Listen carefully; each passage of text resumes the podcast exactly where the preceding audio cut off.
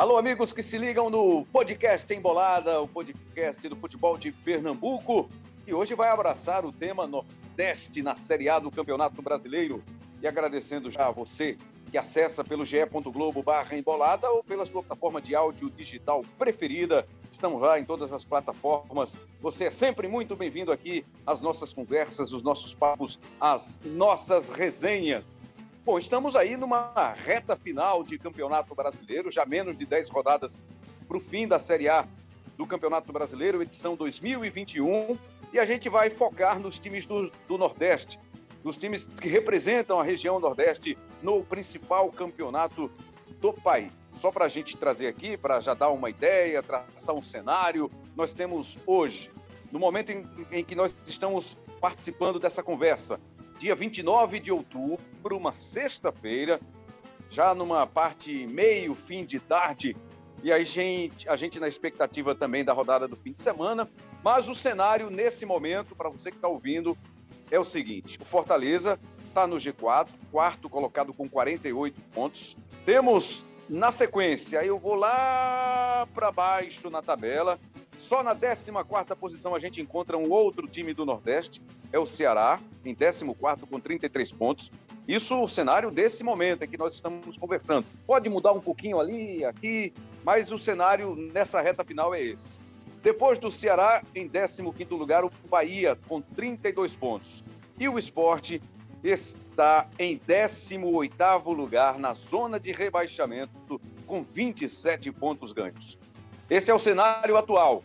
Nós vamos para a 29 rodada e a gente vai falar sobre o campeonato com Cabral Neto, o meu parceiro de embolada, com o André Almeida, que é comentarista da TV Verdes Mares, afiliada da Globo no Ceará, e também com o Gustavo Castellucci, que é comentarista da TV Bahia, afiliada da Globo na Bahia. Então, antes do campeonato, a minha impressão era a seguinte: depois a gente vai vai discutir sobre isso. Que o Bahia, pela estrutura, pelo que representa hoje, pelo que representou nos últimos anos, faria uma boa campanha. Ceará e Fortaleza ficariam ali próximos também nessa disputa aí para ver quem seria o nordestino mais bem posicionado no Campeonato Brasileiro. E o esporte, até pela falta de investimento que teve, o esporte passaria por dificuldade. Mas, meu amigo, eu não imaginasse e não imaginava que fosse tanta dificuldade assim. Para a gente abrir esse papo, Cabral Neto, um grande abraço para você, parceiro. Estamos aqui para discutir o futebol do Nordeste, a situação dos nordestinos no Campeonato Brasileiro da Primeira Divisão. E o cenário foi esse que eu tracei aí de início, Cabral. Como é que você enxerga nesse momento a situação, as suas apostas, o que, é, o que a gente pode ter ainda de surpresa nesse momento, nessa reta final de Campeonato Brasileiro. Cabral. Fala, Rembrandt. Um abraço para você, um abraço a todos os amigos do Embolada. Já agradecendo de cara aqui a participação dessas duas feras, desses dois craques do, do comentário esportivo do, do nosso país, né? o Gustavo Castellucci, lá de Salvador, e o nosso querido André Almeida, lá do Ceará. O time do Antero, do Antero Neto lá é forte, viu, Rembrandt? O time é forte. É, três, três grandes jogadores no comentário, ele, o Tom e o Daniel. Três feras, meio campo de intensidade esse, viu? É uma honra ter o nosso querido André Almeida aqui para analisar o futebol do Nordeste no nosso programa. Rembrandt, veja só, eu acho que a perspectiva inicial era bem parecida com essa que você pintou aí. Claro que depende muito do, de qual foi o exato instante em que se, se fez essa observação, digamos assim, né? Porque, por exemplo, o Fortaleza de Anderson Moreira passava uma perspectiva bem difícil para disputar a Série A, bem difícil mesmo, porque era um time que mantinha uma ótima invencibilidade. É, você vê o, o, como é o futebol, né? A única derrota do, do Anderson com o Fortaleza foi contra o Santa Cruz. O Santa que fazia já fazia um ano muito ruim e acabou depois até sendo rebaixado. E o Fortaleza perdeu dentro de casa para um Santa Cruz, inclusive cheio de reservas é porque poupou jogadores naquela oportunidade por conta de, de jogo da Copa do Brasil, porque o Santa já estava fora da disputa na Copa do Nordeste. Foi a única derrota do Anderson Moreira. Mas é, quando você via o Fortaleza jogar, você percebia que, que algo digamos, ruim poderia acontecer mais para frente, porque o time não conseguia convencer. Só que aí, se você cria essa perspectiva de um Fortaleza um pouco depois da chegada do Voivoda, aí você já, opa, pode sair alguma coisa boa daí. E acho que o grande start do Fortaleza para ele mostrar que era capaz de fazer uma campanha legal foi, sem dúvida, a estreia da Série A contra o Atlético Mineiro, quando virou aquele jogo jogando lá em Belo Horizonte. Né? O, o Atlético já era visto como um dos grandes favoritos ao título e, dentro de casa, acabou perdendo de virada para um Fortaleza muito ousado, né, com as ideias que o Voivoda já vinha trazendo desde o campeonato cearense, da reta final do campeonato cearense, né? É, um cara muito destemido, que não tem medo de colocar lateral direito como volante, de usar volante como zagueiro, é, ou como lateral esquerdo, ou usar lateral esquerdo como volante, como, como zagueiro, usar um meia central como um ala pela esquerda, né, de transformar o Pikachu nesse ala pela direita. Então, é, e assim, tudo funcionando, né? Porque às vezes você começa a tentar fazer esse tipo de, de modificação numa equipe, mas você percebe que não funciona. E aí você precisa é, estar pronto e preparado para moldar o teu trabalho aquilo que o elenco está oferecendo. E como o Fortaleza estava oferecendo essa capacidade do Voivoda, ele foi indo com, com a correnteza e fazendo o time jogar cada vez melhor. Então, acho que, para mim, o trabalho do Voivoda é o melhor do Brasil nessa temporada. Eu acho que o trabalho do Cuca é muito bom e acho que é uma frase feita e muito rasa dizer ah, qualquer treinador poderia fazer um, um bom elenco jogar futebol. A gente está vendo aí, por exemplo, o que foi o Flamengo do Jorge Jesus e o que tem sido o Flamengo pós Jorge Jesus. Um time que cada vez investe mais, que cada vez consegue fortalecer ainda melhor o seu elenco, mas que as ideias de jogo elas vão diminuindo à medida em que o tempo vai passando. Então, o Cuca que já tinha feito. E olha que eu nem sou um grande fã do trabalho da carreira do Cuca, mas acho que ele fez um belo trabalho no passado, com muita limitação no Santos, levando para a Libertadores, e faz também um belo trabalho esse ano com o Atlético Mineiro. Mas o trabalho do Voivoda, para mim, é incontestável e é o melhor da temporada, e os resultados e o desempenho do Fortaleza vai mostrando isso, por mais que o time tenha feito um primeiro turno, por exemplo, melhor e mais regular do que está fazendo o segundo. Mas mesmo com aquela perspectiva inicial, Rembrandt, de, melhora do Fortaleza, é claro que chega a surpreender um pouco a constância da equipe, né? que vai chegando aí na reta final, dentro do G4, pronto para garantir classificação para a Libertadores, independente de ter aumentado tanto o grupo de acesso para a Libertadores, né? porque se fossem quatro ou seis, o Fortaleza seria ainda um dos favoritos a, a, a conquistar essa vaga. É, o Ceará é um time que vinha muito bem na Copa do Nordeste, mas depois muitos problemas acabaram acontecendo, então criava até uma expectativa boa para o Ceará inicial, mas depois acabaram acontecendo alguns problemas. O Ceará foi perdendo jogadores por lesão ou negociados. O Guto tentou fazer o time se reconstruir como conseguiu algumas vezes na temporada passada. O Vina não conseguiu jogar esse ano. Então, muitos problemas acabaram acarretando com a demissão do Guto uma demissão justa, inclusive, penso eu, porque o, o Ceará dava de fato indícios de que não conseguiria crescer mais na temporada. É, chega o Thiago e aí ele vem fazendo muitas modificações, só que dessa vez não está funcionando. Né? Aquilo que eu falei sobre o Voivoda, que estava funcionando e dava a chance para ele continuar tentando. Eu acho que com o Thiago é o contrário. Eu acho que o time pode responder melhor se ele diminuir a quantidade de mexidas jogo a jogo mas o Ceará me passava a impressão que poderia fazer uma campanha melhor, porque acho que tem um elenco melhor do que o futebol que ele mostra em campo.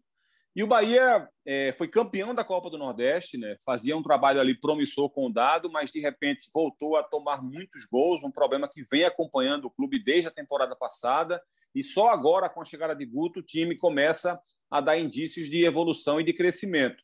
Foi um clube que investiu muito no seu elenco na temporada passada. Esse ano fez contratações muito ruins, gastou muito dinheiro com alguns jogadores e pouquíssimos deram resultado em campo. A gente pode contar ali o Conte, o Luiz Otávio, o, o próprio é, é, Tarcísio, né, que saiu há pouco tempo, que vinha muito bem e acabou saindo da equipe. Então foram pouquíssimos jogadores que conseguiram render de fato no Bahia. E acho que essa montagem do elenco do Bahia atrapalhou mas acho que Guto agora está conseguindo corrigir e colocar nos trilhos. E o esporte, mesmo com um elenco melhor do que o do ano passado, e mesmo se defendendo melhor que o time do ano passado, é, parece sofrer muito mais do que o time da temporada passada, porque é um time que não consegue fazer gols, que não consegue criar, mesmo tendo mais alternativas de jogo ofensivas do que tinha na temporada passada, e não consegue ganhar essa competitividade porque não consegue encontrar equilíbrio e regularidade. Então, acho que a perspectiva do esporte ela não era positiva e talvez ah, não era positiva, mas achava que poderia se garantir na Série A com um pouco mais de facilidade do que o time do ano passado. Então, nesse ponto, talvez o esporte também esteja deixando um pouco a desejar, porque o que a gente está vendo é um time tendo muito mais dificuldade do que o do ano passado, lembrando. É, decepcionando né, o torcedor rubro-negro neste momento do campeonato. André Almeida, você que acompanha mais de perto aí o trabalho do Ceará, o trabalho do Fortaleza, o, por que é que deu tão certo o trabalho do Voivoda? Na sua visão, na visão de quem acompanha mais próximo aí esse trabalho muito bem feito, né? Pelo menos para quem está de fora considera assim um trabalho bem feito por parte dos cearenses, tanto do Fortaleza que faz uma belíssima campanha, quanto do Ceará que teve dificuldade em alguns anos próximos, alguns anos passados, recentes, mas que no ano passado já deu uma melhorada, já mostrou mais consistência com o próprio Guto Ferreira, que virou o ano e aí iniciou a temporada 2021. E o que é que não funcionou no Ceará? Funcionou no Fortaleza e não funcionou no Ceará para os times estarem a essa distância nesse momento, na reta final do Campeonato Brasileiro. Mais uma vez aqui reforçando os agradecimentos do Cabral. Bem-vindo, obrigado por aceitar aqui participar do Embolado, André. Ô, Rembrão, prazer é todo meu. Uma honra aceitar esse convite seu, do Cabral, e de estar participando aqui do Embolada, um podcast que é sucesso no Nordeste e no Brasil inteiro, né? Que sou ouvinte, então estar aqui ao lado de vocês é uma grande honra, uma grande satisfação. E o time aqui, viu, Rembrandt e Cabral, o time do Antero aqui é ofensivo. A gente joga no 4-3-3, linha alta, o jogo propositivo, a gente joga para frente. pressão tem... pós-perda, né, André? É, pressão pós-perda, aqui não tem, não tem jogo retranque, não tem nada de jogar reativo, não, nem retranque. Time é forte, o time, time joga é para frente. O time é forte mesmo. e tem ainda a, a turma do CE na rede também, né? Thaís Jorge, Beatriz Carvalho, sim. Marcos Montenegro, time todo que, que faz o nosso podcast aqui. De vez em quando estou participando também, mas a turma aqui é, é, é forte também. E o Cabral resumiu muito bem, Rembrandt, o Cabral que é um craque, uma referência, resumiu muito bem é, o cenário de cada um do, dos nordestinos na Série A, né? E falando especificamente sobre esses assuntos que você pontuou, por que, que o Fortaleza deu tão certo com o Voivoda? Primeiro, porque o Fortaleza foi buscar não somente um nome, mas um perfil. Fortaleza trouxe o Voivoda, que estava até fora do radar é, mais tradicional que a gente poderia imaginar, né? um nome de fora da caixinha, digamos assim, porque estabeleceu um perfil de treinador, que queria um técnico de capacidade ofensiva, que poderia montar um time propositivo, que já trabalhou em equipes de porte semelhante ao do Fortaleza, que é uma equipe de médio porte, emergente, que tem uma capacidade de montar elenco competitivo, mesmo com um orçamento mais limitado, tudo isso acabou pesando para que o Fortaleza acertasse com o Voivoda. Então, apesar de ser um nome desconhecido da maioria, foi um nome que já chegou com essas referências, já veio com esse perfil traçado. Então, acho que a escolha foi assertiva. Então, esse é o primeiro ponto. Então, segundo foi que o Voivoda, de fato, ele deu liga muito cedo, ele casou muito rápido. Como o Cabral citou, ele chega após uma eliminação do Fortaleza na Copa do Nordeste. O Anderson Moreira caiu após perder para o Bahia na semifinal. E o Voivoda teve tempo. Ele teve ali apenas o campeonato estadual para trabalhar, o campeonato cearense, e conseguiu ter uma, um espaçamento maior entre as partidas. Conseguiu, claro, colocar a sua filosofia de jogo nos treinamentos e também nas partidas, enfrentando adversários mais frágeis tecnicamente. É, o Fortaleza teve mais facilidade de assimilação. Então, o começo foi muito importante. E a partir daí, o time engrenou. É, os jogadores entenderam muito rapidamente as ideias do Voivoda. Ele é um cara que tem uma gestão de pessoas também espetacular. É, todo mundo que lida no dia a dia com o Voivoda, funcionários, diretores e até mesmo jogadores, eles sempre destacam esse, essa característica do técnico argentino, de como ele é um cara humilde, simples, que ouve a todos, que, que consegue lidar muito bem com esse lado humano. Já tive, inclusive, a oportunidade de entrevistá-lo também. E, e é um, um, cara que entende muito de futebol, mas ele fala de uma forma muito aberta, muito simples. E isso é muito legal. Então, eu destacaria, dentre vários pontos que a gente tem, esse começo do Voivoda, que foi algo que fez com que tudo fluísse com mais tranquilidade, fez com que tudo desse muito certo. E além, claro, de todo o conhecimento de futebol que ele tem, como o Cabral citou, ele faz mudanças, ele faz adaptações, mas não é aquela mudança de professor Pardal, que tenta mudar de qualquer jeito, não. Ele é aquele verdadeiro exemplo de treinador que faz o jogador desempenhar funções e não ficar apenas apegado a posições. O Tinga de terceiro zagueiro, acho que é um exemplo claríssimo disso, além do Pikachu, do Crispim, que o Cabral citou muito bem. É, o Tinga é um jogador de muita força física, de muita imposição, de velocidade, explosão, bom no jogo aéreo, e ele estava precisando de uma forma que encaixasse o Tinga para que desse solidez defensiva e também ajudando na saída de jogo, na construção de jogadas. Ele tem um passe vertical também. E o Voivoda encontrou um sistema com três zagueiros que conseguiu potencializar isso. É, acho que esse é um exemplo que simboliza muito bem é, esse aspecto do Voivoda, do entendimento que ele tem do elenco.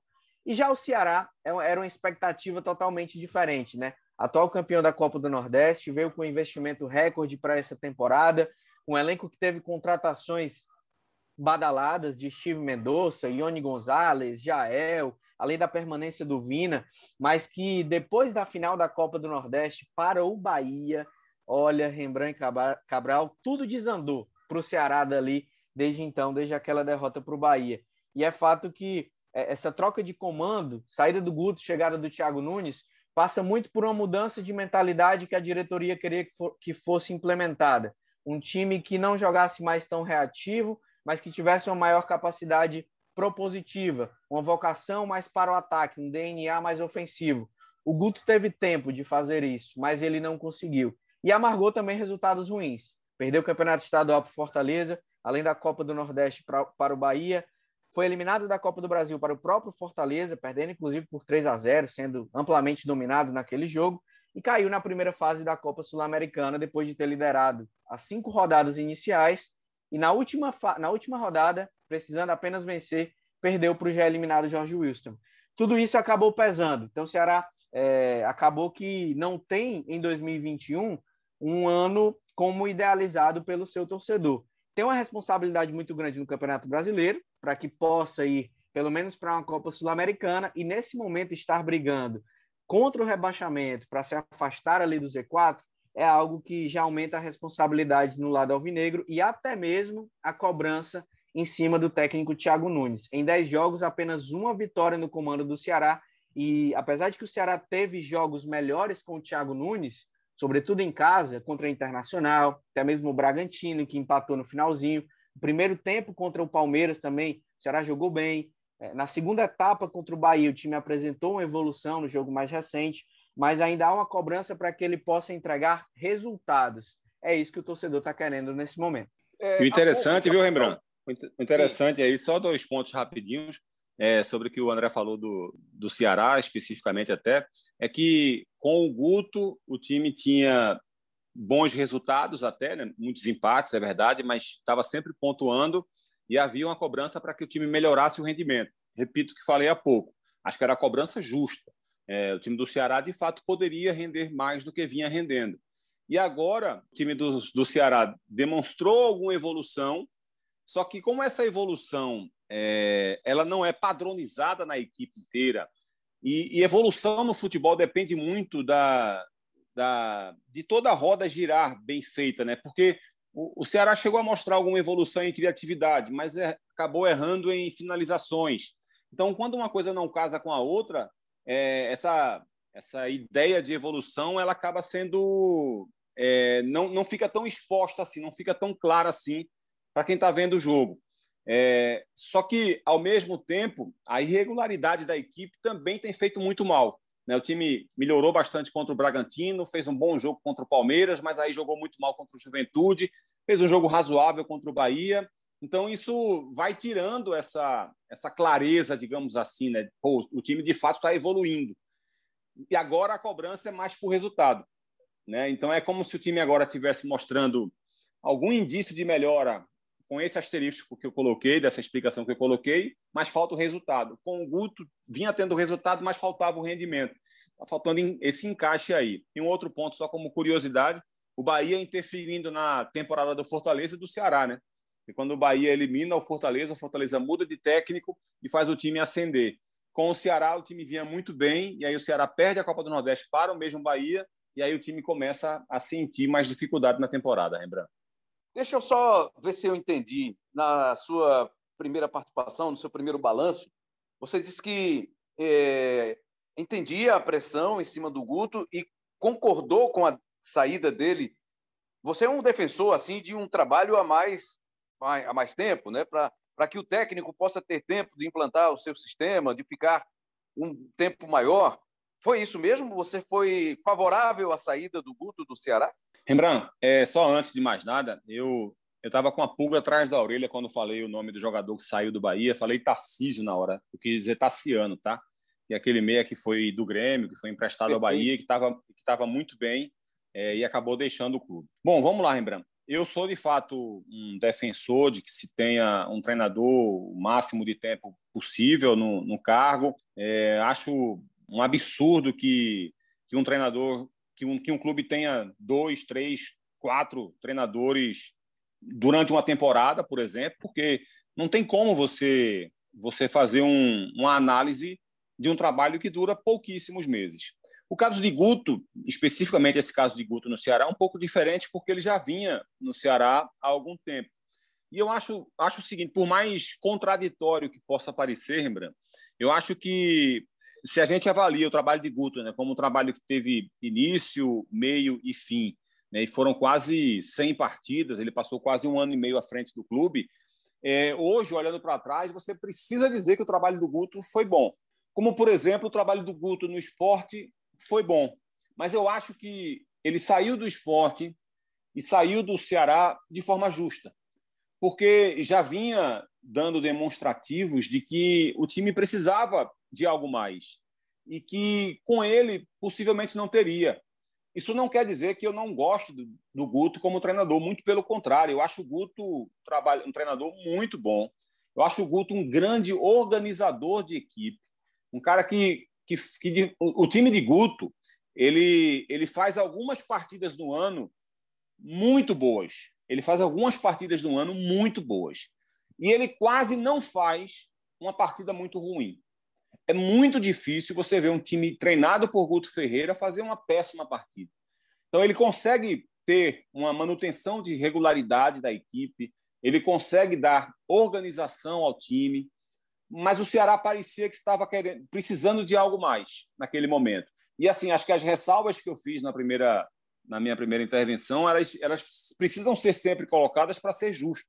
Ele perdeu jogadores importantes também. Ele conseguiu reconstruir o Ceará no ano passado, na temporada passada, algumas vezes. O Ceará começava a declinar, daqui a pouco o time começava a subir de novo. E acontecia de novo e ele conseguia resgatar novamente. Esse ano parecia que ele não estava conseguindo fazer isso, mesmo que ele tenha sido tão atrapalhado pelas ausências e pelas lesões. O Mendonça, por exemplo, foi um cara que começou a temporada muito bem, depois caiu drasticamente de rendimento. É, isso atrapalha o trabalho do treinador. É, o Vina, nem de longe, parecia ser o Vina da temporada passada. Quando ele achou o quarteto ofensivo que parecia ser o ideal para o ano, aí o Saulo Mineiro vai e deixa o clube o Charles acaba deixando também o Ceará. Então, assim, ele foi perdendo algumas peças que vinham sendo importantes para a equipe do Ceará. Né? A gente precisa é, é, fazer essa justiça. Mas, ao mesmo tempo, o Ceará, não, o Ceará fazia alguns jogos muito ruins.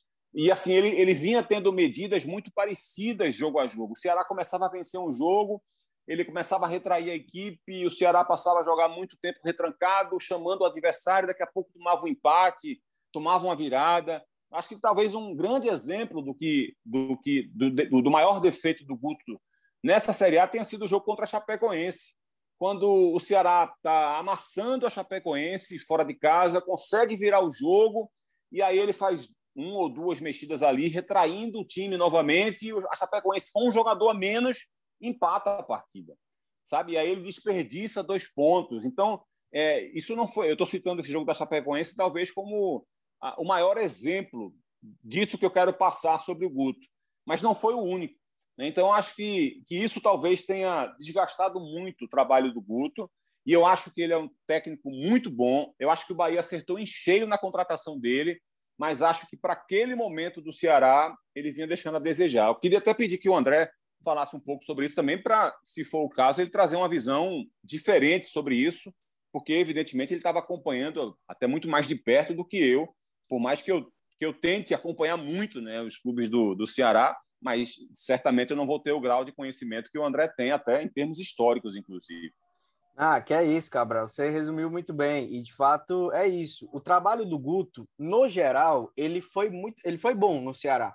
A grande questão é que a gente divide ele em dois momentos, em 2020 e 2021. E o 2020 foi acima da média, foi espetacular.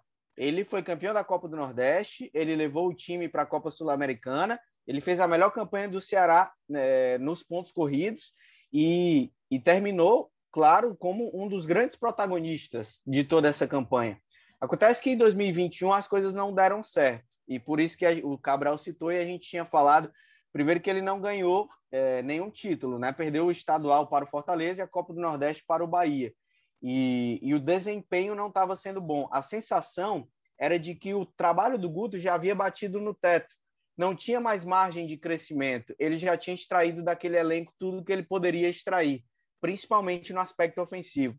A palavra que definiria o Ceará do Guto, eu acho que o que ele montou no Bahia, o que ele montou no esporte nas passagens dele anteriores e que ele monta novamente no Bahia agora, uma palavra, na minha percepção, resume: é competitividade.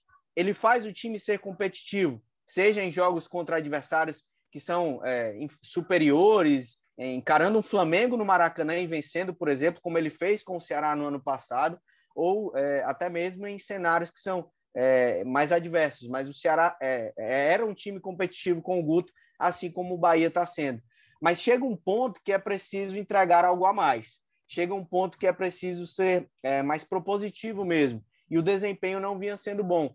A demissão do Guto, ela está longe de ser incompreensível. Estou falando da saída do Ceará, porque é, não acho que ele era o único responsável, mas ele tinha uma parcela sem dúvida nenhuma. E o oitavo lugar que o Ceará ocupava no Campeonato Brasileiro era uma boa colocação, mas naquele momento não refletia o desempenho do time nos jogos. Tinha condições, sim, de ser melhor, é, tanto em atuações como até mesmo em resultados. O Ceará empatou com a Chapecoense fora de casa em 0 a 0 por exemplo. Teve um empate em 2 a 2 com o Cuiabá, em que o Ceará atuou mais de 50 minutos, é, o segundo tempo inteiro e uma parte do primeiro tempo na vantagem numérica, porque o Cuiabá teve um jogador expulso, então atuou no 11 contra 10. O Ceará estava perdendo, virou o jogo, mas sofreu um gol ali no finalzinho. Então teve a, alguns resultados também que foram questionáveis. André. Mas, é... Oi, Cabra. Obrigado pela gentileza, viu? Eu citei Chapecoense, mas foi esse jogo aí mesmo, Cuiabá. É, é, você me corrigiu sem precisar mostrar que estava corrigindo, mas foi isso mesmo. É, é nada, é, é, isso. Aquele empate com o Cuiabá que eu estava me referindo. O time vira o jogo contra o Cuiabá e aí ele faz algumas alterações, bota o time para trás e o Cuiabá, com um homem a menos, consegue empatar o jogo. Acho que aquele jogo ali foi a síntese dos problemas do Guto, digamos assim, no Ceará. Mas continue. Exato. Não, exato, isso aí simbolizou, Cabral, isso aí simbolizou muito bem é, o, o, que o torcedor já vinha reclamando em vários, em vários jogos, em cenários diferentes. Então, o que ocorreu nesse contexto foi algo que teve um impacto muito grande. E o que a gente tem de informação aqui, até apurando em bastidores e tudo, a gente procura sempre, claro, manter é, informações sobre o dia a dia, era de que, de fato, a relação já não estava sendo a mesma. A relação do Guto, não, ele é um cara de, que sempre se deu muito bem. Não estou dizendo que ele teve um problema de extra-campo, alguma coisa do tipo, não é. Mas eu falo no, no, no extrair dos jogadores mesmo, na questão de conseguir fazer com que o elenco rendesse algo a mais. Ele conseguiu ter um impacto muito positivo em 2020 e em 2021 isso não era percebido. Então essa relação do dia a dia ela já vinha sendo um pouco mais desgastada. Já havia uma cobrança, inclusive, para que houvesse troca de comando anteriormente, quando o Ceará perdeu a Copa do Nordeste ou quando perdeu a Copa do Brasil para o Fortaleza, quando foi eliminado, a pressão foi muito grande e a diretoria manteve, dando respaldo e dando tempo para que o Guto apresentasse as melhorias necessárias. E houve uma cobrança também, e, e, e, ele sabia disso. Então, com o tempo, isso não foi possível. E ele cai depois de um jogo contra o América Mineiro, fora de casa. Vocês devem lembrar que o Ceará perdeu por 2 a 0 e foi uma das piores partidas do Ceará no Campeonato Brasileiro. Um time que teve dificuldades para finalizar ao gol. Eu não estou dizendo que era de fazer gol ou de conseguir marcar um, dois gols, não. O Ceará teve dificuldade para chutar no gol do América Mineiro. Então, foi uma partida muito sintomática também, em que é, acabou pesando para Contra o esporte também, né? Contra o esporte também, né, André? Contra o esporte também, o jogo fora de casa, em que é, atuação. Os muito, dois times quase ruim. não finalizaram, mas o esporte já era um time que tinha essa deficiência, né? O Ceará também quase não finalizou naquele dia. Exatamente. Então é uma, é uma, foi uma saída que está longe de ser injustificável. Do jeito que tá, tá é bem compreensível o Guto é, ir ao Bahia agora, né? O Bahia optar pelo Guto, porque é, entre aspas, essa bola de segurança. Porque, repito, ele é um bom treinador e capaz de montar times competitivos. A sensação apenas era de que no Ceará o trabalho havia batido no teto. Ele não tinha mais muita margem de extrair algo de diferente. Bom, antes de a gente mudar de assunto, eu tenho uma questão aqui para desenvolver com vocês na sequência. Deixa eu trazer nosso Gustavo Castellucci, comentarista da Bahia, que acompanha lá de perto o Bahia, que está aí na disputa da Série A do Campeonato Brasileiro. E ele traz a opinião dele, faz um balanço sobre o Bahia nessa Série A 2021. O peso da chegada de Guto agora, que deixou o Ceará e assumiu o Bahia, né? um técnico que conhece bem, já teve uma outra passagem importante pelo Bahia e essa chegada do Guto aí na reabilitação do time e a perspectiva sobre essa reta final do Bahia Castellucci. Bem-vindo mais uma vez. Olá, amigos. Prazer participar aqui do podcast direto de Salvador para falar um pouco mais sobre esse ano do Bahia. É, a chegada do Guto Ferreira tem um, uma importância enorme nesse momento, né? Ele pega o Bahia na zona de rebaixamento, consegue dar uma nova cara para a equipe, leva o Juninho Capixaba para o meio de campo, promove a titularidade do Raí, que tinha chegado há pouco tempo, né? Então, ainda guarda inclusive a recuperação plena do Marcelo Cirino, vai ter o Rossi à disposição já em breve. Aos poucos ele vai dando uma nova cara para esse time, com as peças que ele tem à disposição, já que não podia contratar. Ao contrário, ele fez inclusive algumas dispensas, né? Alguns jogadores passaram a treinar com o time sub-23. O retrospecto é muito bom, são cinco jogos, conseguiu vencer dois, empatar três, sendo dois por 0 a 0 sem sofrer gols gol sofrido, né, foi no jogo contra o Ceará. Então, ele consegue também dar uma solidificada, consegue fortalecer um pouco mais o sistema defensivo, não só com os zagueiros, mas também com uma forte marcação que começa no meio de campo, passando também por seus laterais. Tá aí então a primeira participação do Castellucci. André e Cabral, queria fazer com vocês aqui um assunto, trazer um assunto aqui para a gente falar, que é exatamente sobre os técnicos estrangeiros. Dos quatro nordestinos que estão no Brasileirão, três tiveram ou têm técnico estrangeiro. No Fortaleza, o belíssimo trabalho, já falamos aqui, do Juan Pablo Voivoda. O Bahia trouxe o Diego da Bove, por um momento ficou em algumas rodadas no campeonato. E o esporte apostou no paraguaio, no Gustavo Florentin. Só o Ceará que não apostou no estrangeiro aí para o Campeonato Brasileiro nessa temporada. Mas Bahia, Esporte e, e Fortaleza tiveram aí apostas em técnicos estrangeiros. Está dando muito certo o trabalho do Voivoda. Mas o Florentin, o Dabove já foi dispensado, já foi demitido pelo Bahia, e o Florentin segue o trabalho dele. Qual a sua visão sobre o trabalho dos técnicos estrangeiros? Já falamos aí do Voivoda, esse eu acho que a gente não precisa nem gastar muito tempo, já falamos a respeito do trabalho que é muito bem feito por ele, encaixou no Fortaleza e segue firme o trabalho. Mas no caso do Dabove, que pouco sabia, pouco conhecia sobre o Bahia, esse teve pouco tempo de trabalho, e o Florentino, que também chegou sem muito conhecimento, continua no comando técnico do esporte. Cabral. Lembrando, se você me permite, você é quem apresenta o programa, é nosso armador, quem, quem faz a ligação para o ataque, mas deixa eu, deixa eu deixa, começar dessa vez com o André, porque senão ele pode sair do programa, Rembrandt, com palavras caluniosas a meu respeito, dizendo que eu falo demais. E você sabe que isso não é verdade. Então, deixa, deixa vamos começar essa com, com o André, depois eu concluo. O, o, o, o, Rembrandt fez a jogada, me deixou na cara do gol e deu um toquinho para você, viu, André? Que, que, assistência, viu? Que assistência. Mas é, é, sobre esse assunto, acho que o grande ponto, Rembrandt e Cabral, é, e amigos que estão ligados na gente, é de que o clube deve partir do princípio de o que ele pretende e não apenas de seguir uma moda, porque alguns times estão apostando em técnicos estrangeiros ou portugueses, né, especificamente. Teve um momento que eram os portugueses, agora os estrangeiros de uma forma geral, é, porque está dando certo. tem bons treinadores fora do Brasil, do jeito que tem bons treinadores no Brasil. E assim como no exterior também tem treinadores ruins. E no Brasil também tem treinadores ruins. Acho que isso vai além da, da, da, do idioma, mas é muito do conhecimento de futebol. E acho que em algum momento os clubes se apegaram muito à nacionalidade para achar que o que vem de fora é sempre melhor. E pode vir a ser, mas não necessariamente. Então, o grande ponto é: o clube deve saber o que é que ele quer, o que é que ele busca, qual o perfil do treinador. Ele quer um técnico que jogue de que maneira? Que monte um time mais propositivo, que busque mais uma valorização de posse de bola, que quer agredir o adversário ao tempo todo, que gosta de um jogo mais posicional, ou quer um técnico um pouco mais reativo para jogar com linhas mais baixas, para tentar contra-atacar o adversário em velocidade. Ele tem que ter ideia é, do modelo de jogo que se pretende e a partir daí ir atrás do nome ideal. O grande ponto na minha percepção é esse e acho que o Bahia errou nesse aspecto. O próprio Belintani, Guilherme Belintani, presidente do Bahia, quando ele anuncia a saída do Diego Dabove, ele faz esse meia-culpa. Ele reconhece que a análise para a contratação do treinador não foi feita da forma correta e que o trabalho que eles viam no dia a dia não estava sendo desenvolvido da maneira que foi idealizada. Então, é um caso, na minha percepção, emblemático que mostra como é, essa busca, talvez, por algo novo, algo diferente, por uma inovação, que deve, em vários momentos, até ser valorizada, é, mas não pode ocorrer somente por é, algo que, entre aspas, está na moda, ou porque deu certo em outro canto. Você tem que adequar a sua realidade ao. Você tem que adequar essa escolha à sua realidade, ao contexto que se vive.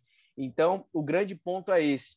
No caso do esporte, acho até que o, o, o Florentino ele tem uma, ele teve uma dificuldade com muitos problemas de elenco, né? Ele pegou um momento turbulento do esporte, até mesmo fora de campo, tendo que administrar várias questões, várias situações envolvendo jogadores, envolvendo questão de diretoria também, né? De troca, é, aspecto político do clube que teve uma influência muito grande. Então, acho que ele teve que lidar também com todos esses empecilhos, dificultadores a mais para o trabalho dele. Mas mesmo assim, vejo que dentro da realidade, dentro das dificuldades também, ele tem conseguido apresentar aspectos positivos. Faria essa ressalva somente com o Diego Dabo. O Voivoda a gente já falou, né? Destacamos muito bem. É um técnico que casou bem demais com Fortaleza e até volto à minha fala inicial, que é a importância de se ter traçado o perfil, de se ter buscado um técnico com ideias que casem com o modelo que o clube pretende e pesquisando, conhecendo. É, antes de, de acertarem, Fortaleza e Voivoda tiveram mais de, tiveram cerca de uma semana de conversas, de entrevistas, de trocas de informações dos dois lados para que se chegasse a um denominador comum e batesse o martelo. Então, esse namoro, digamos assim, vejo que foi importante para que houvesse o casamento depois. Então, a minha percepção é mais ou menos essa. E espero que os clubes, não só nordestinos, mas brasileiros de uma forma geral, tenham essa mentalidade de tentar trazer algo de acordo com o que você quer, de acordo com o que se pensa do perfil do clube e com a realidade, capacidade de investimento é, e tudo que o clube, todo o contexto que o clube está inserido. E não somente porque deu certo em outro canto, acha que replicando isso vai dar certo aqui também. Eu trago um elemento, é. Cabral, para que você possa também aprofundar sobre essa questão. Me parece que o fato do Voivoda ter chegado no momento até de menor pressão que é o momento do campeonato estadual, apesar de toda a rivalidade né, entre Ceará e Fortaleza, e ele acabou é, sendo afejado pela sorte, digamos assim, ou aliando imediatamente logo o resultado e conseguindo aí a conquista do campeonato, e aí só depois, já conhecendo um pouco mais o grupo, iniciaram o Campeonato Brasileiro, tendo participado também aí de Copa do Nordeste. Talvez isso tenha facilitado o trabalho do Voivoda, o desenvolvimento do trabalho do Voivoda. Mas não sei se essa questão tem peso. O Diego da Bove já chegou com o carro andando, com o time pressionado, com o time mal no campeonato. O mesmo vale para o Florentim, o esporte vivendo um momento difícil. De repente, talvez isso tenha ajudado o momento da chegada do Voivoda no futebol brasileiro, Cabral. Ajuda, Rembrandt, ajuda, sem dúvida nenhuma.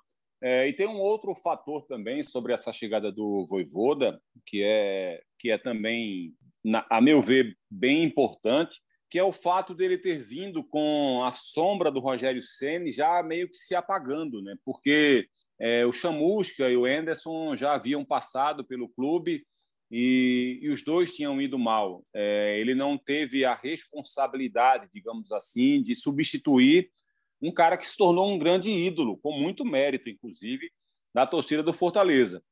Então, acho que até isso acabou, de alguma forma, ajudando para que ele tivesse um pouco mais de tranquilidade. Mas, ao mesmo tempo, a gente precisa também perceber que ele já chegou mostrando resultado. Né? Assim, mesmo que ele estivesse enfrentando só adversários mais frágeis do, da, do Campeonato Cearense, ele chegou metendo 6 a 0 6 a 1 né? fazendo muitos gols nos jogos. Né? Então, tudo isso foi muito importante para ele. Você vê, você vê que quando o Rogério começou o trabalho dele no Fortaleza, ele era muito contestado. E ele era um técnico também que fazia muitas modificações jogo a jogo. Né? Era um cara que mexia no, no, no, Depois é que a torcida do Fortaleza foi começando a compreender que aquilo ali poderia trazer resultado. Mas inicialmente, quando ele perde o Campeonato Cearense, a pressão era muito. Durante o, o Campeonato Cearense já havia uma pressão muito grande em cima dele. Ele perde o Campeonato Estadual havia uma pressão muito grande, só que na Série B o time deslanchou. Né, e fez uma campanha magnífica. E aí a torcida começou a compreender. E as mudanças que ele fazia na equipe já eram melhor absorvidos pelos atletas e, sobretudo, pela torcida.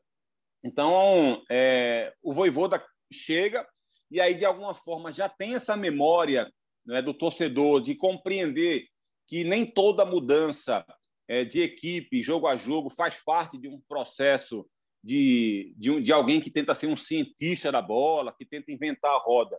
Que muitas vezes as mudanças têm algum nexo, têm algum propósito de acontecerem. E aí você, já com esse passado recente de Rogério Senna, de ter aprendido que, que essas mudanças podem trazer resultado, você começa a compreender melhor também o trabalho que o Voivoda faz. E, ao mesmo tempo, ele não teve aquela sombra dominante do Rogério, porque já havia se passado um tempo, e alguns trabalhos não haviam convencido o torcedor. E ele chegou para substituir um técnico que a torcida já fazia pressão para ele sair. Então, acho que isso também colaborou bastante com ele. E é um fato que acaba, de alguma forma, atrapalhando, sim, o Dabove e o Florentino. O fato de chegarem com o campeonato já em andamento, um campeonato de, de altíssimo nível, né, de muita dificuldade. Mas é, eu acho que o, que o André tocou no, no ponto central dessa, desse debate, lembrando, que é a tal da contratação por geografia, sabe? Eu acho que a geografia ela não precisa nem, nem ser levada em consideração, sabe? Essa história muitas vezes a gente ouve aí, as pessoas falarem, é, pô, é, é, no interior, aqui no interior de Pernambuco tem muita gente boa, aí não se contrata esses jogadores. Eu imagino que o André ouve muito isso também lá no Ceará, que o Castellucci ouve muito isso na Bahia. E, e a gente também começa, não é, não é, André? Sim, e a gente começa agora tem. a ouvir, é, e agora a gente começa a ouvir esse discurso de que tem que trazer sul-americano, jogador da Argentina, do Paraguai, porque outros chegaram e deram certo. E aí a gente começa a ouvir agora esse debate de que tem que trazer técnico de fora. Quando eu acho que, na verdade, você tem que trazer o técnico que pensa parecido com o propósito que você tem. Quais são as ideias desse técnico? É, o que é, como é que ele pensa futebol? é, quais os trabalhos que ele já fez com elencos parecidos com esse que a gente tem. É, a gente precisa, a gente vai ter uma montagem de elenco de uma equipe que dificilmente vai ter muita posse de bola. Então eu preciso ter um técnico que me dê uma resposta positiva para esse tipo de jogo. Se eu vou precisar ter esse tipo de jogo reativo, eu tenho que trazer um técnico que colabore com essa, que tenha essa ideia também. Como é que eu vou querer fazer um futebol reativo e contratar Fernando Diniz, por exemplo? Né? Então, não vai combinar. Como é que eu vou querer ter um, uma equipe de, de alto padrão ofensivo, de muita circulação de bola, e vou trazer Guto Ferreira? Não casa, não combina. Você precisa combinar aquilo que você tem em casa, o, a, a, os jogadores que você quer contratar, o elenco que você quer montar, com o técnico que você vai contratar. O fato dele ser estrangeiro ou não é, é apenas uma, digamos assim, uma, uma coincidência daquilo que você quer, daquele propósito que você tem. Eu acho que você não pode é fechar os olhos para a América do Sul. Né? Na hora que você começa a planejar, eu quero um técnico que tenha essa filosofia de jogo. Quais são os técnicos que podem me atender? Quais são os técnicos que podem me atender no Brasil e fora do Brasil? Aí, ok. Aí, ok. Né? Se A, B ou C é paraguaio, é chileno, é uruguaio, se eles pensam futebol assim E se é um técnico que cabe no meu orçamento, ok, vamos, vamos trazer ele. Eu acho, é, só nesse ponto de ser sul-americano, eu acho só que tem um ponto positivo nesse aspecto, porque, queira ou não queira, são técnicos de uma escola diferente, que são técnicos que pensam futebol de uma certa forma diferente, que tiveram uma experiência de vida e uma experiência profissional completamente diferente daquelas que a gente tem aqui, e que isso pode, de alguma forma, colaborar, né? de trazer novas ideias, de trazer novos pensamentos. Isso pode colaborar não só para o clube que ele estiver trabalhando, mas pode colaborar com o nosso futebol. Eu acho que a colaboração que o Voivoda está dando ao nosso futebol, ela precisa é, ser, ser muito valorizada. Né? O Jorge Jesus chegou aqui e deixou um legado para o futebol brasileiro. O Voivoda está deixando um legado para o futebol brasileiro. Isso é muito bacana. São pessoas que têm ideias diferentes. Não, não o, o Jorge Jesus não é mais competente por ser português. Né? O Voivoda não é mais competente por ser argentino mas eles têm escolas diferentes, de, de, de são profissionais diferentes, que tiveram ensinamentos diferentes, que trabalharam de forma diferente, que aprenderam de forma diferente, com visão diferente de mundo, de cultura, e que trazem um pouco disso para cá. Então, você faz assim, pô, mas também trouxeram um monte de técnico ruim. É, aqui no Brasil também tem um monte de técnico ruim. Não, é? não adianta você trazer um jogador, por exemplo, só por ele ser da Argentina. Na Argentina tem muito jogador ruim, como no Brasil também tem muito jogador ruim. Então, assim, você, você vai acabar errando mais do que acertando se você tiver como, como norte, como bússola de contratação, o aspecto geográfico. Com uma curiosidade, André, para você responder logo na sequência do seu complemento. O Ceará em nenhum momento cogitou trazer um estrangeiro para o lugar do, do Guto Ferreira? E aí você faz o seu complemento agora, por favor. Não, não cogitou. Inclusive, o presidente Robinson de Castro foi perguntado à época, quando, quando da saída do Guto, e ele foi bem taxativo. Ele disse que o Ceará não iria contratar por pressão de torcida, né, que estava vendo o sucesso do rival, e nem por ser algo da moda, entre aspas, né? Foi a expressão que ele utilizou de que o Ceará iria contratar um técnico que achasse adequado para o momento. E foi e acertou com o Thiago Nunes, mas nem sequer foi cogitada essa possibilidade. Agora, muito interessante, pegando o mote que diz que o Cabral falou sobre é, o legado que o Voivoda está deixando. E eu acho que é importante também o recado que ele passa para muitos treinadores também que têm uma visão, às vezes, um pouco deturpada e até mesmo preconceituosa, de que no Nordeste você não briga por algo a mais. De que se você vem trabalhar em um clube nordestino, você não vai brigar por algo além de meio de tabela. Olha a temporada que o Fortaleza está fazendo. Entre os, além de estar tá no G4 do Campeonato Brasileiro, semifinalista de Copa do Brasil, o único time que veio desde a primeira fase da competição. Então, é, com um orçamento muito mais limitado, com investimento bem menor, é verdade, mas o trabalho que está sendo re realizado, sendo desenvolvido com gestão, com responsabilidade, com um elenco que tem as suas limitações, mas muito comprometido e comprou a ideia do treinador e da diretoria e que está conseguindo chegar aonde está chegando provavelmente o Fortaleza vai para a Libertadores. Ele está tudo bem encaminhado. O grande objetivo agora é fase de grupos, tá? o Fortaleza que tinha como grande objetivo primeiro ir para a Sul-Americana, depois beliscar uma Libertadores. Agora o objetivo é ir direto para a fase de grupos. É o grande foco do Fortaleza nesse momento. Então mostra que é possível sim é, ter visibilidade, ter bom trabalho desenvolvido, ter a briga por conquistas maiores, trabalhando em Fortaleza, em esporte, em Bahia, em Ceará, e não com a visão de que muitos têm de que é melhor assumir até alguns clubes de Série B, mas para se manter ali no eixo, né? São Paulo, Rio, ou, ou Minas, Rio Grande do Sul, e achar que vir para o Nordeste é um passo atrás na carreira. Acho que essa visão até tem mudado, mas é, é uma resposta e é um legado também que fica para muitos treinadores e até jogadores também, alguns que ainda têm essa visão. Perfeito, André, perfeito. E só para acrescentar, Rembrandt e André, é, além do legado tático que eu tinha me referido, esse que o André se referiu, que é tão importante quanto, sem dúvida nenhuma, especialmente para a gente, né, que é aqui do Nordeste, tem um outro legado também, que é o legado individual, Rembrandt.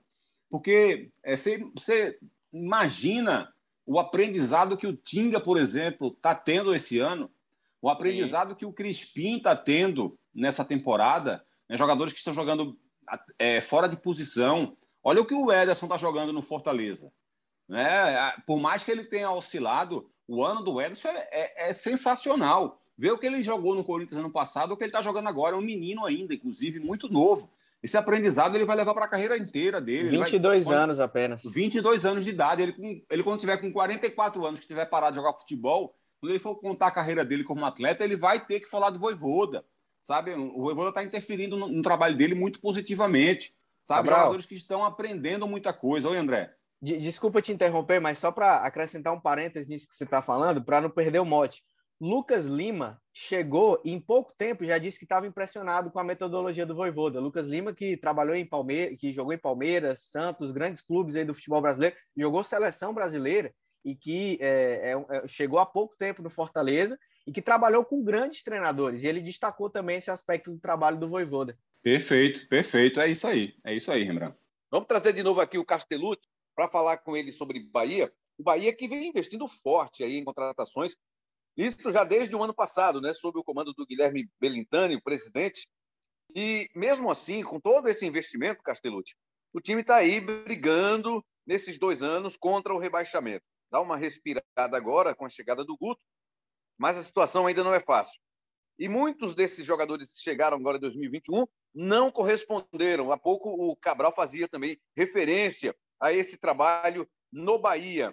E eu queria saber de você, a gente quer saber de você, o peso desses erros aí, nesses resultados conquistados, ou a falta desses resultados também conquistados em campo, Castellucci? O Bahia fez 19 contratações né, para o time principal, trouxe alguns jogadores para o time sub-23. É, muitos desses nomes não deram certo. Acho que o maior exemplo é o Oscar Ruiz, um atleta que tem contrato até 2023. E já nesse primeiro ano de, de, de Bahia, já foi colocado para o time sub-23, né, para treinar separado e buscar uma nova oportunidade na próxima temporada. Ou caso o Guto Ferreira precise, ele pode ser utilizado, mas pelo discurso do Guto, isso não deve acontecer. Então, o Oscar Ruiz ilustra muito bem uh, as contratações ruins que o Bahia fez esse ano, jogadores que não deram certo, como Tony Anderson, por exemplo, como Matheus Galdesani. E como o próprio Guto falou, ele tem opções equivalentes, mais jovens, com mais vontade de aparecer para o futebol, né, de mostrar serviço dentro de campo, que são jogadores que, que vêm da base, que vêm do time sub-20, sub-23 tricolor. Então ele tenta também fechar o grupo dessa forma, reduzindo o número de medalhões, colocando alguns atletas da base, trazendo o Danilo Fernandes, por exemplo, que foi um, um, reforço que chegou, machucou e ficou no banco, ele traz para o time titular, porque é experiente, já trabalhou com ele no Internacional, né, e traz uma liderança para o time principal. Legal, então, aí o Gustavo Castellucci.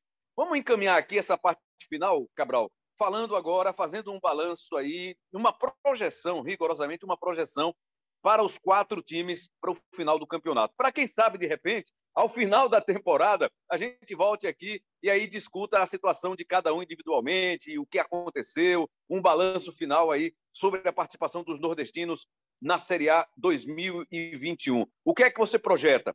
O Fortaleza se sustenta ali em cima mesmo, vai brigar até o final aí por uma posição na fase de grupos da Libertadores. Briga de Ceará e Bahia ali para ficar no meio da tabela. O esporte, será que vai ter chance para escapar do rebaixamento, vai ter fôlego para escapar do Z4. Vamos começar. Vou começar pelo André. Ah, vou, vou seguir a sua sugestão anterior para ele não pensar que você fala muito, tá certo, Cabral? boa, Rembrandt, boa. Me, me ajude aí, senão ele vai sair daqui me caluniando. Vai chegar, vai chegar lá na, na, verdinha dele, lá com os amigos, na, na, grande rádio verdinha, e vai dizer, rapaz, o Cabral fala demais. E a gente sabe que isso não é verdade, né, Rembrandt? Eu, eu, é, não. Eu, eu que estava interrompendo vocês aqui, rapaz. então, o que é que você Não, imagina mas... aí para essa parte final, André? Olha, Rembrandt, é... primeiro que vocês estão me deixando mal acostumado aqui, viu? Estão me colocando na cara do gol direto. Então, assim fica fácil demais. Mas é... espero que Fortaleza mantenha essa regularidade, essa constância, começando pelo Fortaleza, né? Que está brigando por um objetivo distinto dos outros. É, é, o time que mais rodadas está no G4 nesse Campeonato Brasileiro. O Fortaleza, ele só não ficou no G4 duas rodadas quando ele esteve na quinta colocação. Daí você tem noção. O Fortaleza não esteve abaixo de quinto nenhuma rodada das 28 até agora. Nas outras 26, ele esteve de quarto para cima. Então, é uma campanha de muita consistência e muita regularidade. E eu espero que ele mantenha essa regularidade, porque é o momento mais importante do campeonato, de afunilamento da competição. E essa é, é a hora que as coisas se definem, tudo vai se definir. Então, o mais importante é manter o fôlego, não deixar a peteca cair justamente nesse, nesse momento que a competição vai chegando ao fim. E os outros três, esperamos que possam escapar desse rebaixamento.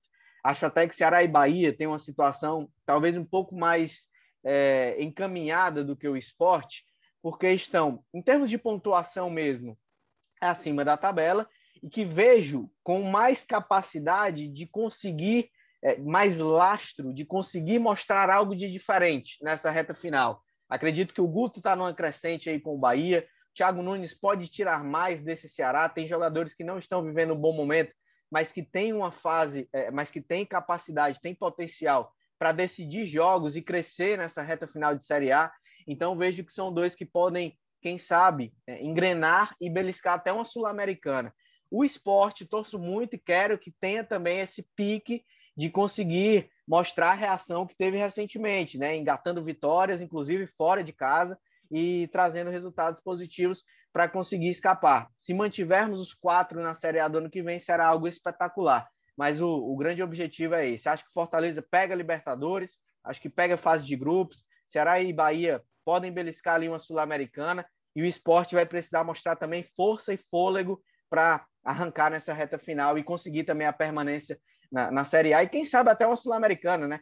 Porque tudo indica que deve ir até o 15º colocado, a vaga na competição internacional. Então ficaria somente o 16º ali no limbo, né? Escapando do rebaixamento e sem ir para a Sula. Então, acho que fica é uma linha muito tênue. E acho que o esporte também pode entrar nessa briga. Apesar de achar que é mais difícil. Vai ser, perdão, vai ser um quase assim. Se não for rebaixado, amigo, vai disputar uma competição sul-americana, viu? É tipo Pelo isso, menos é tipo isso. isso.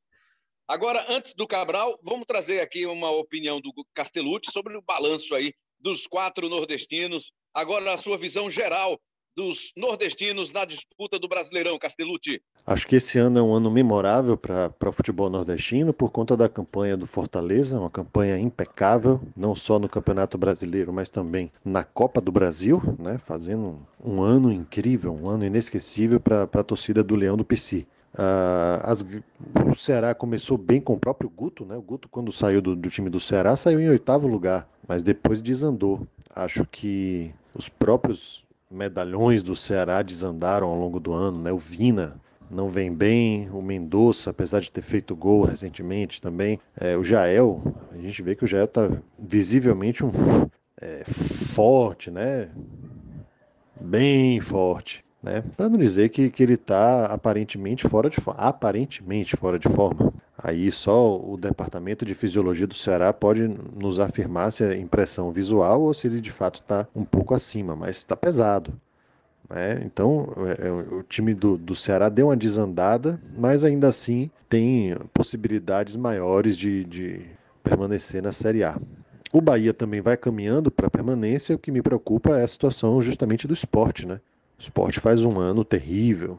Teve atraso de salários, teve a confusão do Thiago Neves, inscrição de jogador aparentemente irregular, né? Foi parar, o caso foi parar no STJD. Então são muitas atrapalhadas dentro e fora de campo que fazem do ano do esporte um ano terrível, um ano de luta contra o rebaixamento e que a cada rodada vai ficando mais difícil de sair fico na torcida, né, para que a gente possa ter quatro, cinco, seis nordestinos na, na Série A do ano que vem. Mas, enfim, é, é o, o nosso sonho, acho que o sonho de todo nordestino é justamente de ver o nosso, a nossa região bem representada na principal divisão do futebol. E fico feliz também que temos equipes na Série B, né? A gente não pode desvalorizar também a Série B do Brasileirão, que aí a gente tem outras equipes, né, em situação de meio de tabela, né, batalhando também para fortalecer o nosso futebol nas principais divisões do, dos nossos campeonatos. Um forte abraço a todos, hein? Prazer estar aqui com vocês mais uma vez. Até a próxima. Tchau. Valeu, Castellucci. Obrigado mais uma vez pela sua participação aqui com a gente no Embolada. Agora queremos lhe ouvir, Cabral Neto. A sua projeção ah, não o que você gostaria que acontecesse, mas com os fatos, né, com a bola que os times estão apresentando, estão jogando. O que é que a gente pode esperar, Cabral Neto? Vamos com vamos, Olha, que vamos. Vamos embora, Rembrandt. Vamos embora. Olha, é, é, a tabela já já mostra isso, né? Que o time que, que merece mais, é, digamos, preocupação dos nordestinos é o esporte, claro. É, o esporte, nesse momento que a gente está gravando, já tem 29 jogos, né? Porque teve uma partida que foi adiantada contra o Bragantino, é, tem cinco pontos a menos do que o Santos, cinco pontos a menos do que o Bahia, seis pontos a menos do que o Ceará, todos esses com um jogo a menos.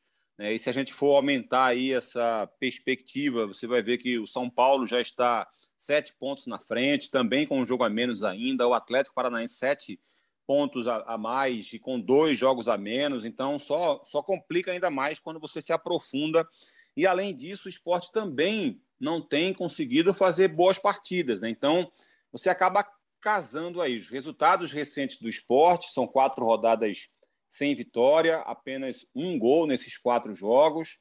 É, o time inconstante, sem conseguir jogar bem, como conseguiu naquelas três partidas que conseguiu vencer, anteriores a essas quatro que eu estou me referindo. Então, você junta os resultados e o desempenho do esporte e a tabela de classificação e fica difícil você ter uma visão mais otimista sobre o esporte. É, não acho que seja a hora de, de jogar a toalha, acho que, que ainda está cedo para isso, mas acho que é uma situação muito, muito difícil. E aí, quando você vai se aprofundar nessa briga do esporte, você percebe que ele precisa passar, nesse momento, dois adversários.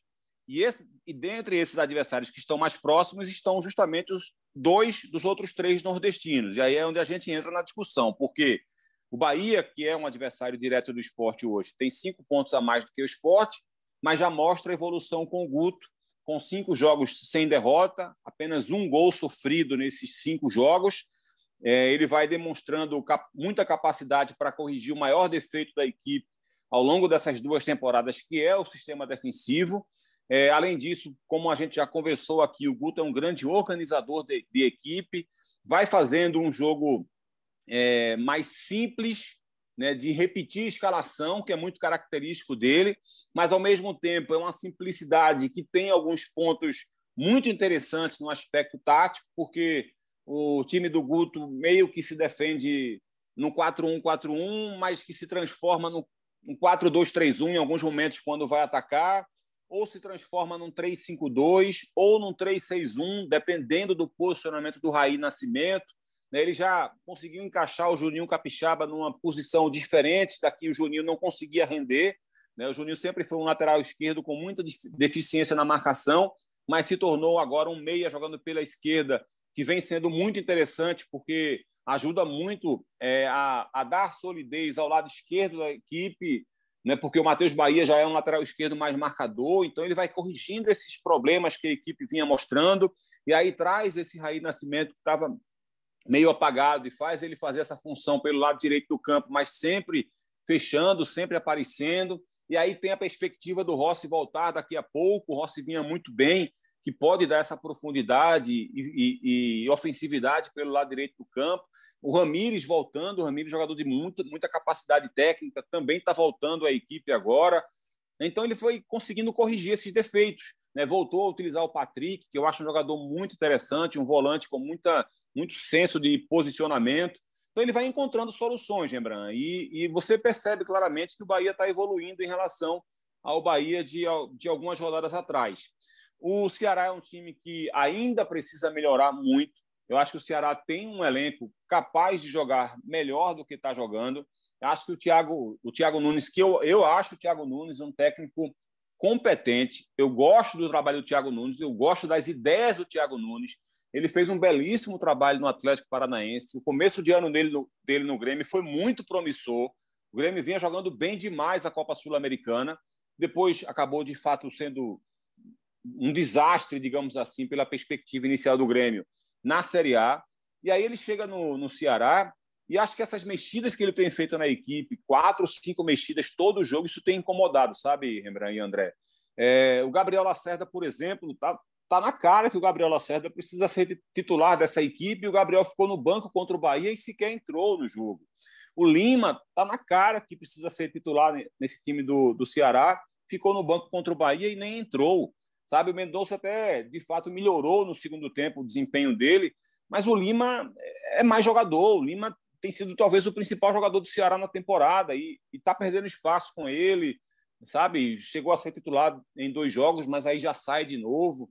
Então, assim, muitas mexidas da equipe e eu acho que ele poderia é, é, diminuir um pouco esse excesso de mudanças, sabe? Deixa aquilo que a gente conversou durante o programa. Não é ruim fazer muitas mexidas, é ruim você fazer um trabalho que não está dando certo. E aí, quando não está dando certo, você precisa reavaliar o que está fazendo. Se você está mexendo demais e o time não está funcionando, tenta mexer menos. Se você está mexendo pouco na equipe e a equipe não está funcionando, tenta mexer mais. Você precisa ser inquieto a esse ponto de também mudar tuas ideias, sabe? Arejar teus pensamentos. A gente está numa reta final de Série A, a gente não está começando o ano. Se o Ceará tivesse começando o estadual, fazendo jogos mais fáceis, acho que valeria a pena continuar tentando, ajustando, mas não é esse o caso. Ele precisa fazer um trabalho agora, nesse momento emergencial, de salvar o Ceará. E acho que o Ceará tem capacidade e tem elenco para sofrer menos. E acho que o Thiago também tem competência suficiente para fazer esse time do Ceará sofrer menos. Falta casar essas duas informações, sabe? Falta o Thiago é, ter, vamos colocar assim uma frase, é, falta o Thiago ter é, o discernimento correto do seu elenco e falta o seu elenco encaixar com as ideias do Thiago. Sabe, um precisa se moldar ao outro e nesse momento não é isso que está aparecendo. E o Fortaleza, já a gente já elogiou bastante aqui, eu acho que o momento, Rembrandt, de desconfiar do Fortaleza já passou, já ficou para trás. Quem queria desconfiar do Fortaleza, é, o tempo já passou, sabe? Quem queria desconfiar do Fortaleza nas primeiras rodadas, eu acho que que era uma desconfiança que poderia ser válida, porque o elenco do, do Fortaleza ele de repente não indicava isso, né? porque o Flamengo, o Palmeiras, o Atlético Mineiro, o Bragantino são equipes que, que têm investimentos altíssimos, né? e de repente está lá o, o intruso do Fortaleza com um orçamento muito menor, mas com um trabalho sensacional do seu treinador e, e sempre se mantendo ali entre os melhores, sabe? Mostrando que é um time de muita capacidade, mostrando que é um time muito competente, mostrando que é um time que não merece ser olhado com desconfiança, que é um time fortíssimo a essa vaga na Libertadores, como disse o André, na fase de grupos. Né? Para a Libertadores, para mim, não há nenhuma dúvida que ele vai. A dúvida agora é saber se ele vai para a fase de grupos ou para uma fase eliminatória. E eu acho que esse time do Fortaleza tem muita capacidade por tudo que já fez, pela fase que os jogadores vivem com o Voivoda, e pelo excelente trabalho que faz o treinador, eu acho que esse time tem muita capacidade para seguir para a fase direta de grupos. Lembrando.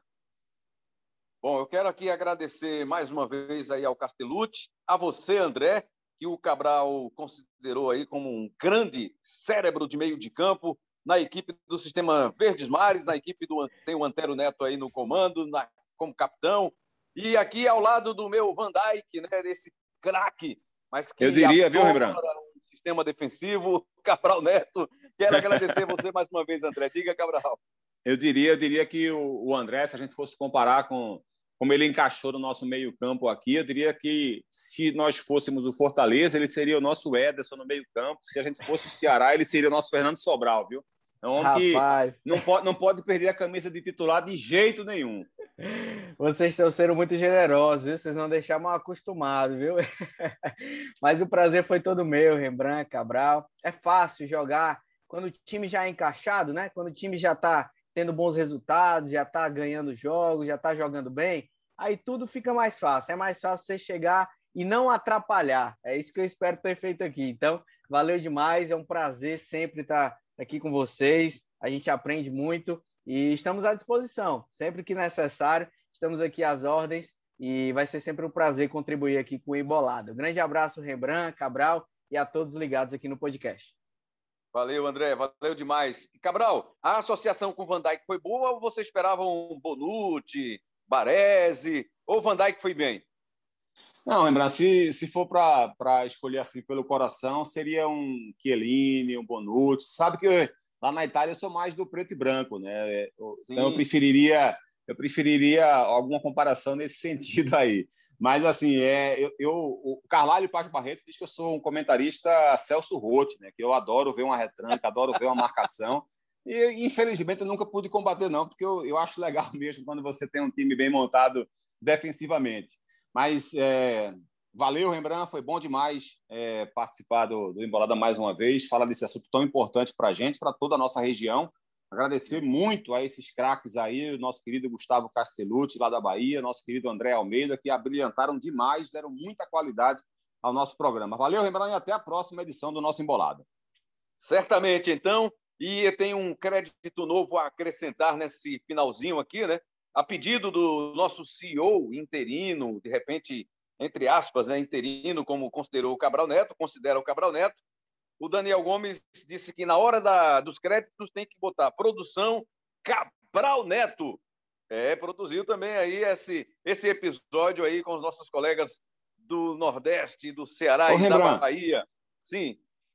É, quem está gravando com a gente nesse momento, eu não sei se a Marcela já chegou para gravar, porque ela estava para entrar na, na gravação né, com a gente, mas mandou aqui uma. Também, inicialmente, né? Isso, eu não sei se foi o Luiz ou se foi a Marcela, que mandou uma mensagem aqui no nosso chat, lembrando do Canavaro, né? Que poderia ser também esse citado aí, o Canavaro, que foi somente o melhor jogador, não foi zagueiro, não, o melhor jogador de 2006 do mundo, e ele também, certamente, me envaideceria bastante, porque ele vestiu já aquela preta e branca da Itália, viu, Rembrandt? Ah, boa, boa lembrança, boa lembrança. Nosso CEO, então, CEO interino Daniel Gomes, coordenação de podcast Rafael Barros, gerência de podcasts do André Amaral, agradecendo a sua audiência mais uma vez, ge.globo barra embolado na sua plataforma de áudio digital preferida. Um grande abraço e até a qualquer hora, qualquer momento, com uma nova edição, um novo episódio do seu Embolada. Valeu, galera!